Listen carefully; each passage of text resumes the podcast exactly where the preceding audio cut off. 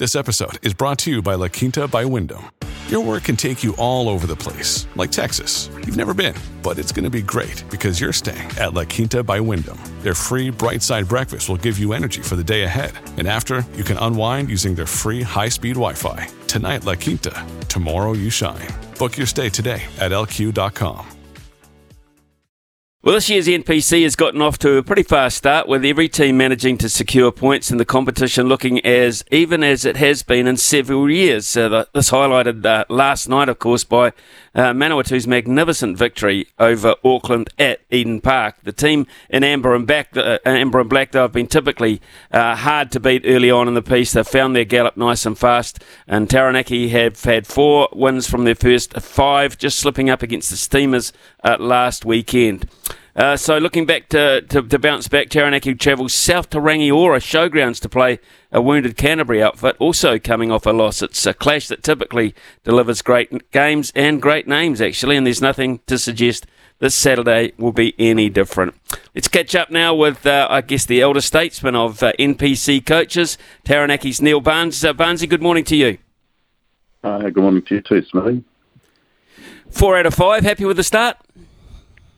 Uh, yep.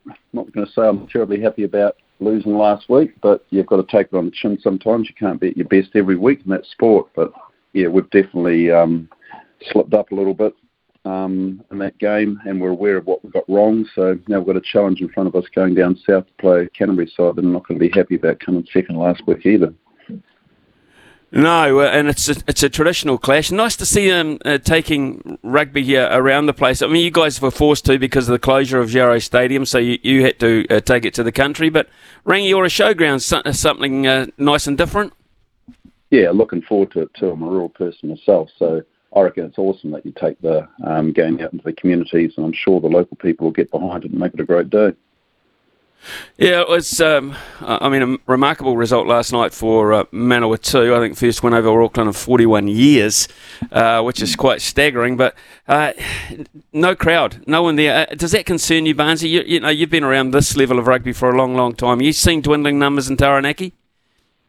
Um, our numbers are actually going all right, and I, I honestly believe if you return the game to the communities and you start picking from within your clubs um, the public get involved with your team.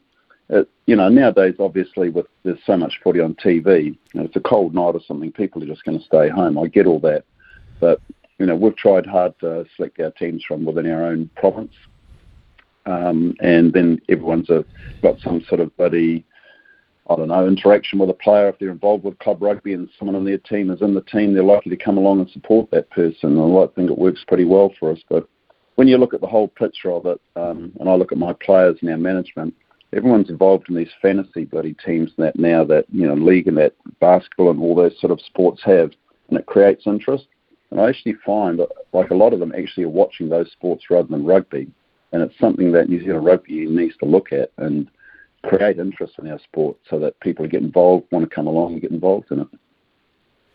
Not long ago, um, the CEO Mark Robinson uh, suggesting this uh, this competition is not sustainable uh, the way it is shaped at the moment, and it is uh, it's time for another change. I mean, you were an advocate uh, advocate of um, of uh, this format pretty much quite some time ago, quite outspoken on it.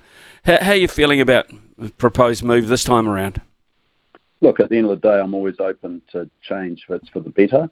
Um, I haven't seen what they're proposing to do, and I look forward to seeing that. But we've had a competition that's run that's run an NPC competition for years and has served this country well because it, it's a great opportunity for players to be playing club, to find a window to get into NPC, which is semi-professional, and then be seen by the professional teams and earn their right to play professional rugby. Um, I think we need to stick with that model personally, but like I said before, we've got to create more interest and part of that's what I've just talked about. The other part's actually playing the game. Um, I, would love people to be a little have a little more courage and actually play the game the way it should be played, instead of just having box kicking and forwards carting the ball into a brick wall all day. Actually, show a little bit of bloody courage and play. Um, man, if you come second sometimes, so be it. But have a crack. Does that roll over into the officiating of it as well, Barnesy? As in having courage. Well, yeah, uh, and the, the officiating side of it has to play ball with us. I mean, oh, you know, right. we're seeing games of rugby, you know, forty-minute halves going for an international rugby going for an hour, and I'm sure that's you know happening in, in domestic rugby too. Yeah, I'd like to think there's actually a move to stop that sort of thing, and I, I congratulate Chris Pollock, who runs our referees in New Zealand at the moment, the domestic competition, is they're trying to have less interference and like you can't have it all ways. You're going to get a few decisions wrong if you're not going upstairs all the time. But we need to use the people upstairs for the right moments where it has a big impact on the game and to not be continually going there all the time. I get it, people get a role and they think it's their day in the sun, but just ease up and remind yourself why you're there is to get the right decisions at the right time and get that balance right. So I'm working with referees. I always use the words clear and obvious. If it's a clear and obvious mm. situation, call it. If it's not, mate, just let it go past. Um, there's no point going there. Barnesy, let's uh, go specific, uh, if we could, on, on your squad this year. I mean, obviously, uh, if you see it named, I mean, it's just full of Barretts and uh, All Blacks and prospective All Blacks. So, but by and large, the realistic side of it is you don't have them. Um, so let, us talk about the squad in particular this year and um, putting it together, and, and perhaps one or two of the new names we should look out for. Um, yeah, like we've got a reasonable, stable crew, to be honest. And uh, as a coach, you'll soon work out in time. It takes two or three years to put a team together to get it to go well. Well, we're at that stage now. We've got a good balance of experienced players and young fellas coming in. Um, so we had a, you know, a couple of boys come out of club for the first time this year that haven't shown their face much and haven't had an opportunity. Um, but there's also a lot of people like Meihana Grindlay who's played a couple of years in our squad who's hardly played, has really worked hard and is now starting to show um, the fruits of all his hard work. So pleased for him. Um, and a couple other boys um, that are they've come from club that are still to have an op that I think um, people will enjoy seeing over the next couple of years. What about your leaders? Who, who are your traditional on the field leaders that you're you're working with at the moment? Um, we've got um, Kaylum Boshier and Logan Crowley are our two co-captains. Um, but we've still got Tei Walden, who was our captain last year, along with Mitch Brown, who's gone to Japan. So that's good. And then when you've got the likes of Stephen Perofeta on the field as well, um, is a big help in get, driving your game. But yeah, there's lots of leaders out there. Ricky Riccitelli and Bradley Slade are both good leaders in their own right. So we're pretty blessed across our whole team um, with people that can stand up when required. Rangiora Saturday afternoon. It is uh, 2.05. It's uh, Taranaki against uh, Canterbury. What do you have to do better than you did against Bay of Plenty? Um, we didn't get our exit plan um, right, to be honest. You know, there's a few people mixed up their roles, um, and it doesn't take much from the other teams on. Um, they got a few lucky bounces, um, but they were honestly all over us at the breakdown. So a couple of things, getting our exit plan right, and probably showing a little more at the breakdown would be handy to win the contact area. But when you play Canterbury sides, you've got to be able to um, handle their set piece. They're a well-drilled team. Um, so if you don't get that part right and they start rolling their pack forward and getting penalties, you're going to be in a lot of trouble. And to add to that, we've got a backline that I think is attacking very, very well at the moment. So, yeah, they're a handful, but um, we'll certainly be working away at that to take away what they think they're good at and um, see what happens. Well, traditionally, that's been one of, um, I think, the traits of uh, Taranaki rugby over the years, uh, going way, way back, has been the the strength of your set pieces. So you'd, you'd be confident in, in that, wouldn't you? Yeah, hundred um, percent. But it doesn't mean to say you go into the game without respecting them. Um, you know, people like Tom Moody running around, a couple of super players in the front row, big boys in the second row, and a super loose trio. Um, yeah, you you have to be on point. So yeah, we will be, um, and I'd like to think we'll match them, um, and then there could be a good game of rugby flow out from that. Uh, just uh, looking a little bit further afield, um, I would imagine uh, when you got an opportunity, you had a, a quick look at the, the All Blacks uh, South Africa the other day. Where, From your point of view, was that a, a one off poor performance, or was there elements in there that genuinely worry you? No, I haven't got major worries here at all, Smithy. Like at the end of the day, if you look at the first 10, 15 minutes, um, man, we were on. Like they were at us hard out on our line, and we actually survived it. And the only thing that put them back there was ill discipline. Um, we coughed up, I don't know, three or four penalties, and they just put us back in the corner again. And we finished up getting a person on the bin, and that's when the cracks appeared. And by the time we had a red card, game over. So yeah, there's the discipline side of it, there will be a few things. A lot of time for Jason Ryan. He'll sort out some little things up front. He will not have enjoyed getting his pants pulled down by that crew. Um, but you have to respect the other teams at the World Cup are bloody good teams, and if you're a little bit off, they're going to take you. So I'm not worried at all. I just think at the end of the day, it, it turned to shit when the red card happened, um, and their forwards were all over us, and I don't see Jason letting that happen again. You always, uh, Taranaki, set uh, a bit of a standard at, at, uh, at, club level, school level, club level, uh, filtering on through to uh, this level of rugby.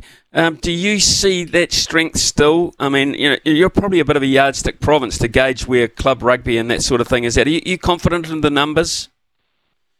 No, I'm not, to be honest. It's one of the reasons I came home because my passion is to support grassroots rugby. And I, I truly believe we've got to grow the experience for kids at a lower level now, and that a lot of that has to do with growing our coaches to make it more fun, um, and then making sure we've got that right through the system um, from when they're in clubs at midget level, flowing through into high school, and then coming back into club again after high school. But there's a massive gap going on at the moment when they go from club to high school back to club. There's a lot, so much not playing now. So people always talk about high performance and taking the best kids um, into different models, but invariably that doesn't bloody support um, the kids that are left. You know, you get into a high school and suddenly you pick your best teams, and all the other kids haven't got anyone to support them. They've just had um, rejection chucked in them their face as a 13 or 14 year old.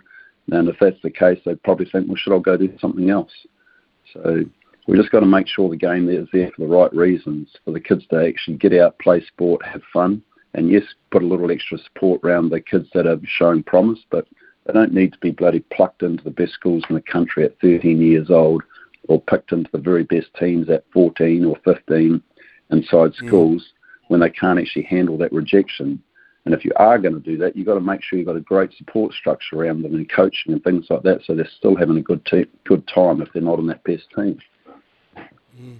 Yeah, it's I think it's a, a pretty general concern. You wouldn't have much spare time. Do you play any golf? it's like someone stole mate. I have a roll around once a week if I can to get my head out of rugby, but I'm pretty bloody terrible.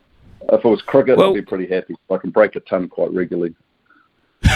well, it's an interesting thing because we've had a, a message uh, come in um, from uh, someone I, I, don't know. Uh, it, it, seems like a former member of the Black Caps management who says uh, you have a a slicing problem, a compulsive slicing problem, which is seen regularly at the Westown Golf Course.